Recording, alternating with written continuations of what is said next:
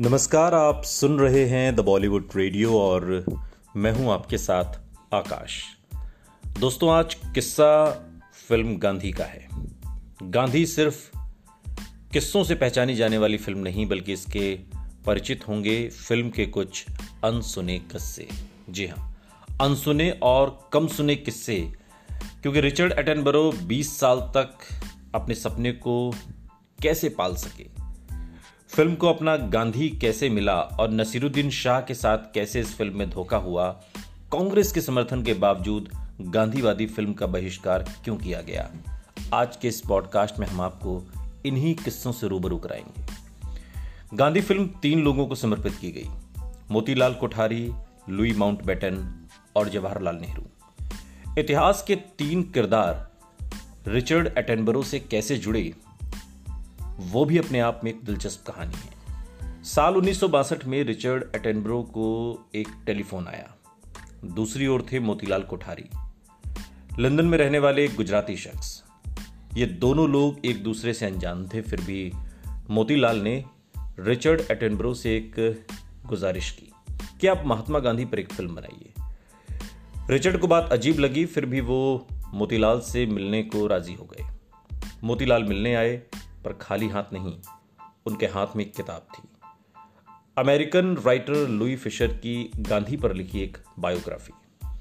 मोतीलाल व्यक्तिगत रूप से फिशर को जानते थे, उन्होंने फिशर की किताब रिचर्ड को थमा दी और रिचर्ड ने वादा किया कि मैं इसे पढ़ूँगा ज़रूर। वादा पूरा भी किया और इसका नतीजा यह निकला कि वो बेचैन हो उठे। अब वो किसी भी तरह गांधी पर फ़िल्म बनाना चाहते थे। फिर भी मोतीलाल ने सहायता की, उन्होंने रिचर्ड को लुई माउंट बैटन से मिलने को कहा। माउंट बैटन भारत के आखिरी वॉयसराय थे। जवाहरलाल नेहरू से उनके अच्छे संबंध थे। उन्होंने रिचर्ड को सुझाया कि गांधी को नेहरू से बेहतर कोई नहीं जानता। उनसे जाकर मिलो। उन्नीस में रिचर्ड दिल्ली पहुँचे और उन्होंने नेहरू को अपना विजन बताया। अप्रूवल मांगा जो उन्हें मिल भी गया और बस नेहरू ने एक सुझाव दिया। नेहरू ने कहा कि गांधी जी में तमाम खामियाँ थीं। रिचर्ड, हमें वो दो। वो किसी इंसान की महानता की पहचान है। रिचर्ड अपने इंटरव्यूज़ में एक और बात अनेक बार दोहरा चुके हैं, जो उनके जहन में बस गई। रिचर्ड चाय पर नेहरू से मिलने गए, बातचीत हुई, लेकिन वो ये नहीं जानते थे कि उनकी नेहरू से यह आखिरी मुलाकात होगी। बाहर निकले, टैक्सी ढूँढने के लिए तभी पीछे से नेहरू सीढ़ियाँ उतरते हुए आए और रिचर्ड से कहा रिचर्ड, एक और बात। तुम्हारी फ़िल्म में उन्हें ईश्वर की तरह मत दिखाना। हमने यहाँ उनके साथ यही किया। वो ईश्वर बनाए जाने के लिहाज से बहुत महान इंसान थे। 27 मई 1964 को जवाहरलाल नेहरू का निधन हो गया और गांधी फ़िल्म बनाने की उम्मीदें भी ठंडे बस्ते में चली गईं। जवाहरलाल नेहरू की मृत्यु के बाद लंबे समय तक गांधी पर कोई अपडेट नहीं आया।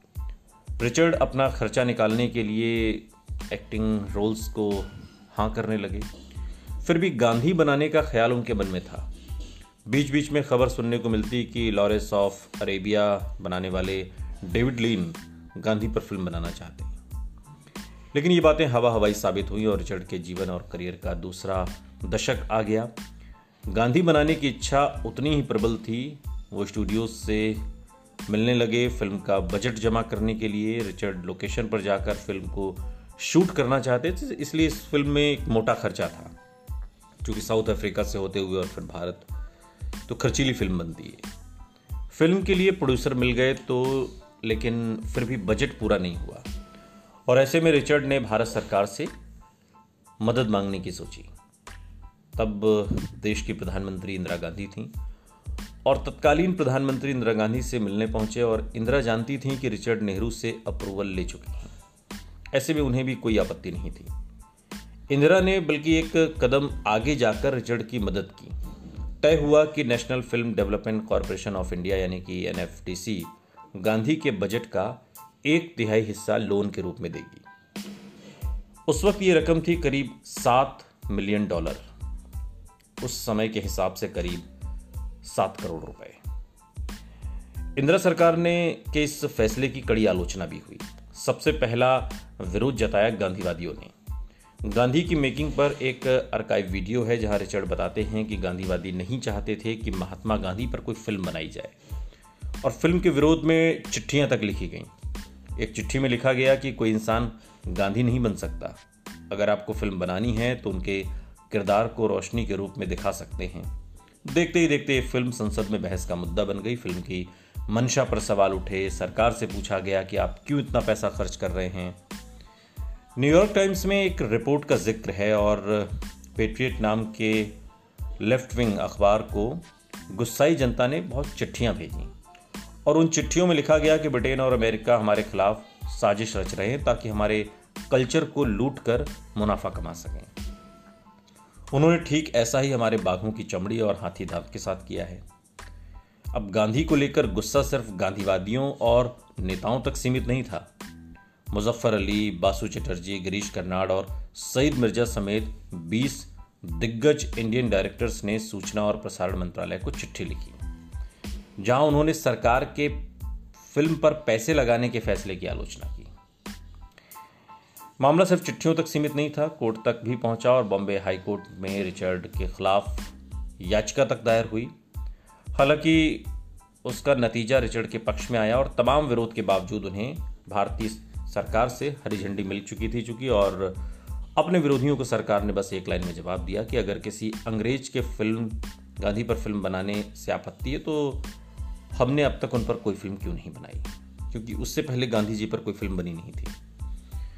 रॉवल शेक्सपियर कंपनी, ब्रिटेन की सबसे बड़ी और पुरानी थिएटर कंपनियों में से एक है और एक किसी शाम को उनका एक प्ले चल रहा था शेक्सपियर का हैबिट और कलाकार अपना काम कर रहे थे और सामने बैठी भीड़ उन्हें देख रही थी। और उसी भीड़ में बैठा था एक लड़का, नाम था माइकल एटनब्रो माइकल जानते थे कि उनके पिता रिचर्ड गांधी पर फ़िल्म बनाने के लिए नायक खोज रहे हैं। और किसी गोरे एक्टर को वो गांधी नहीं बनाना चाहते थे। भारतीय एक्टर को लेने में भी मसला था कि उनके नाम पर विदेशी जनता फ़िल्म नहीं खरीदेगी। माइकल को अपने पिता की समस्या का हल नज़र आया। सामने स्टेज पर एक्टर था माइकल ने उसका नाम पता किया, घर पहुँचे, अपने पिता को उस थिएटर एक्टर के बारे में बताया और कुछ दिन बीते फिर उधर माइकल और रिचर्ड की बातचीत से अनजान वो एक्टर एक और प्ले कर रहा था और प्ले का नाम था निकोलस निकल बाय आठ घंटे का ये प्ले था और चार चार घंटों के दो पार्ट्स में बटा हुआ। पहला पार्ट खत्म होने के बाद ये एक्टर बैक स्टेज आया और अपना मेकअप उतारने लगा। तभी डोरमैन ने उसका नाम पुकारा। बेन स्टेज पर ही खप चुके थे। ऊपर से डोरमैन बार बार बुला रहा था। बेन बिल्कुल भी उससे पूछने के मूड में नहीं थे कि क्या हुआ। फिर भी झुंझलाहट में पहुँचे। डोरमैन ने बताया कि आपके लिए टेलीफोन आया है। बेन ने टेलीफोन का रिसीवर उठाया। दूसरी तरफ़ से एक आवाज़ सुनाई दी। हेलो बेन, मैं रिचर्ड एटेनब्रो हूँ। मैंने आखिरकार अपनी फ़िल्म गांधी के लिए पैसा जुटा लिया है। मेरे बेटे ने तुम्हारा प्ले हेमलेट देखा और कहा कि तुम गांधी के रोल में फिट बैठोगे। कट की आवाज़ के साथ ही दोनों तरफ़ रिसीवर रखे जा चुके थे। बेन वापस बैक स्टेज लौट आए मेकअप किया और प्ले का दूसरा पार्ट परफॉर्म करने स्टेज पर पहुँच गए। दिल में उत्साह उमड़ रहा था, उसे दबाया और पूरा प्ले किया। सेवेंटीज में रिचर्ड के इंडिया दौरे बढ़ते जा रहे थे और उस समय खबरें चल रही थी कि लीड एक्टर वो ढूंढ रहे हैं, चूँकि ये एक इंटरनेशनल प्रोजेक्ट था। देश, दुनिया की नज़रें इस पर थी और यही सोचकर नसीरुद्दीन शाह उनसे मिलने पहुँचे। नसीर को स्क्रीन टेस्ट के लिए लंदन बुलाया गया। उधर इंडियन प्रेस में सुर्खियाँ गर्म हो गई कि कोई भारतीय एक्टर ही गांधी बनेगा। नसीर का टेस्ट हुआ, बस उन्हें कभी फाइनल नहीं किया गया, या उन्हें कभी फाइनल ही नहीं किया जाना था। कुछ भी हो सकता है, लेकिन वो इस फ़िल्म का हिस्सा बने नहीं। नसीर तो फ़िल्म से नहीं जुड़े, लेकिन उनके दोस्त को गांधी में रोल ज़रूर मिला। रिचर्ड एटनबरो ने गोविंद निल्हानी के निर्देशन में बनी आक्रोश देखी। वो ओमपुरी को किसी भी तरह अपनी फ़िल्म में इस्तेमाल करना चाहते थे। गांधी में ओमपुरी के लिए कोई बड़ा रोल नहीं था, इसलिए उन्हें एक छोटा किरदार मिला। हालाँकि उनका सीन, फ़िल्म के खास सीन्स में से एक था। ओमपुरी अपने एक इंटरव्यू में बताते भी हैं कि गांधी तक उन्होंने ज़्यादा काम नहीं किया था। उस लिहाज से ये फ़िल्म उनके करियर की टर्निंग पॉइंट थी। और फिर धीरे धीरे इस फ़िल्म में और किरदार जुड़ते गए। रोहिणी हटगड़ी, अमरीश पुरी, कई इसमें किरदार थे और चूँकि एक और इसी में किस्सा है कि बेन किंग्सले के पूर्वज दरअसल भारतीय थे। उनके परिवार की जड़ें गुजरात से जुड़ी थीं, बस बेन अपनी विरासत से दूर थे। उसी विरासत को अब उन्हें उन्हें उसकी ज़रूरत पड़ने वाली थी और भारत की धरती पर कदम रखते ही वो समझ गए कि बहुत मेहनत करनी पड़ेगी। सिर्फ़ गांधी की नकल करके पूरी तरह गांधी नहीं कहलाएँगे, उन्हें गांधी बनना पड़ेगा।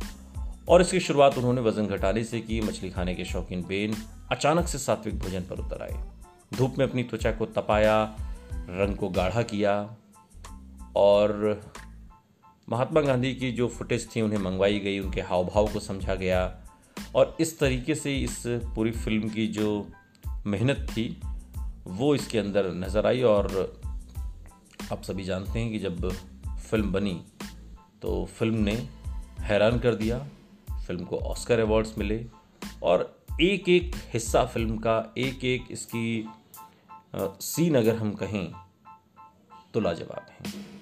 मौका आज़ादी के महापर्व का है, इसलिए फ़िल्म गांधी याद आ गई। अगर फ़िल्म आपने ना देखी हो तो फ़िल्म को ज़रूर देखिएगा और आज का ये जो पॉडकास्ट था, इससे ज़रा मूल्यांकन करिएगा। तस्वीर आपको और खूबसूरत नज़र आएगी।